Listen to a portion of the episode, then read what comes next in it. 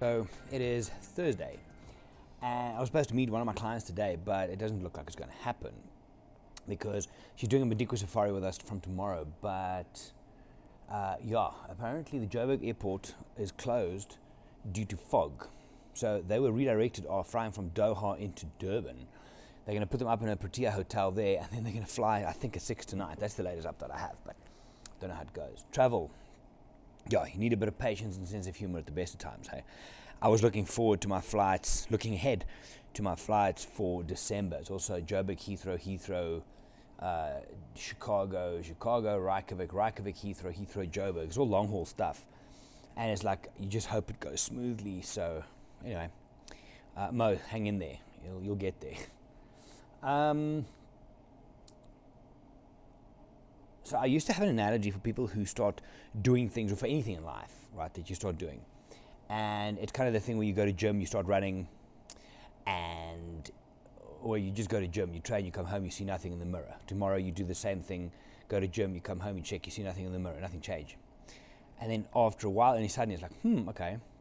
I was listening to a podcast this morning, which had a very good example of that as well, where compounded over time, the results happen. And it's often, and then suddenly when it starts happening, then it kind of goes a bit quicker than usual, yeah? So the idea was they, they did this thing, and I don't know if it's scientific or just a theory, but still it works. If you had to take Lake Michigan and you to empty it up, and then you take like a cup, right? And you start filling it up one cup, then two cups, then four, then eight, 16, 32, and you keep on doubling the amount of cups you put in. They reckon that after 10 years of doing that, just keep on going one cup, two cup, four, eight, and so on, it'll only be a little bit damp, like in the bottom. After 40 years, you'll have a couple of puddles here and there. Lake Michigan is huge, obviously. After 60 years, you'll have like maybe just a solid water covering throughout the whole thing. 70 years, you will have maybe three or four feet of water. And after 80 years, then suddenly the thing's full. So you're doing all this work where you don't think it's happening, you start seeing a little bit of results, and suddenly right at the end, bah. Uh, that was quite a cool example. I don't know why I told you this, but you're welcome. um, other than that, quite a busy day. Andrew and I are going to be recording some uh, content for a photographic workshop we're running in Sabi Sabi in 2024. It's pretty cool. And yeah, quite a bit of admin email just to catch up on. Uh, also, going to be reaching out to a few people who have asked about the Utah trips, the landscape tours in the US. So, if you haven't got an email, you haven't been in touch, let me know. I'll send that out later today. Um, but yeah, this is also, funny enough, yesterday, yesterday was the first, it was the first day in 32, 33 days that I didn't train. Because I did the sober October thing where you train every day, 500 calories, did it a couple of days before, did one day after, and I could just feel, okay, I needed the break. Didn't sleep all that well the night before, so I just thought, and you know what the thing is? I got so used to doing it that I almost felt guilty. It's like, fuck, I should actually be training, I need to do this. But good break yesterday. Body's still a bit fragile, not gonna lie. But this afternoon, right back at it. And the idea of having that kind of self imposed challenge is a pretty good one for me. It works for me. So, might look at something for the rest of the year, but let's see how it goes. Mm. But yeah, so, and that negative self talk, like, why did you miss a day or whatever? So, that's gonna work today when I train. And I'm just gonna go harder because you damn wuss, you missed yesterday, whatever the case is. Works for me. Um, Another thing I was thinking about, because quite a few people like shoulders. For a guy, shoulders is a bit, you need shoulders. You need to be strong on your shoulders from a confidence point of view, a look point of view, functional point of view, getting old point of view, everything. You need to be strong in your upper body. It's a big thing. And I've been doing some research over the last year, um, looking for science back research and and studies and stuff, which, which I can not only use for myself, but also implement to my clients. And the one thing that was always how they judge kind of strength going into old age is grip strength. Like how strong are you at a grip?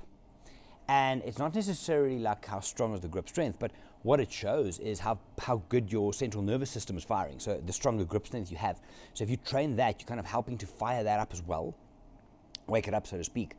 But the amount of shoulder injuries that they're also in recent times where they're saying that you should hang, just get a bar and hang from it, just let your body hang. Um, helps with grip strength, helps to kind of release the shoulder joint up as you're kind of hanging from there. And then I heard this theory yesterday this morning as well when I was digging around for more info. And if you think of what we are, we're primates. Yeah?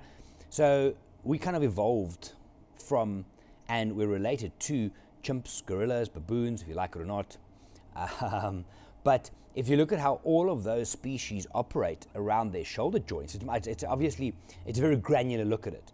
But these things would pull themselves up. They've got a lot of strength where they're pulling and hanging and swinging. So uh, we're always doing, if you're doing strength, you're always doing strength training where you're kind of putting pressure on the on the joint. Yeah, but we don't have what most of the primate species have, where they're swinging, where you still get that little bit of a traction on the joint. So I find that very interesting. And I know for a fact, for me, training as well, when I've done any kind of upper body work to hang afterwards, only to, to test grip strength, to put it on, see how long it can hang for, um, it does feel great on the shoulder. So also kind of doing traction and stuff before you're doing bench press or shoulder work or any upper body work is a good thing. Injury prevention into old age. Remember, there's lifespan is the number you put on the board when you clock out. And there's health span. is how healthy are you up until close to that point. It's a big deal for me. Mm. Anyway, uh, pretty busy day, so I'm going to get going. Um, question for the day Do you worry about your health span or not? Are you just worrying about what the number is you put on? Go as deep or as shallow as you want on that. But for me, it's become an ever increasing bigger focus nutrition, supplementation, uh, training, all, all 10 modalities of health and wellness, mental health, relationship. There's so much. Uh, I'm also, oh, if you haven't signed up for my newsletter, you can do so in the caption below. Uh, this week, I am sharing some ideas and exercises on emotional avoidance, avoidance strategies, emotional avoidance strategies, as well as fun, and breaking that down a bit because holy shit, we need more of it. Okay, I'm going to go. Have a good Thursday. Bye.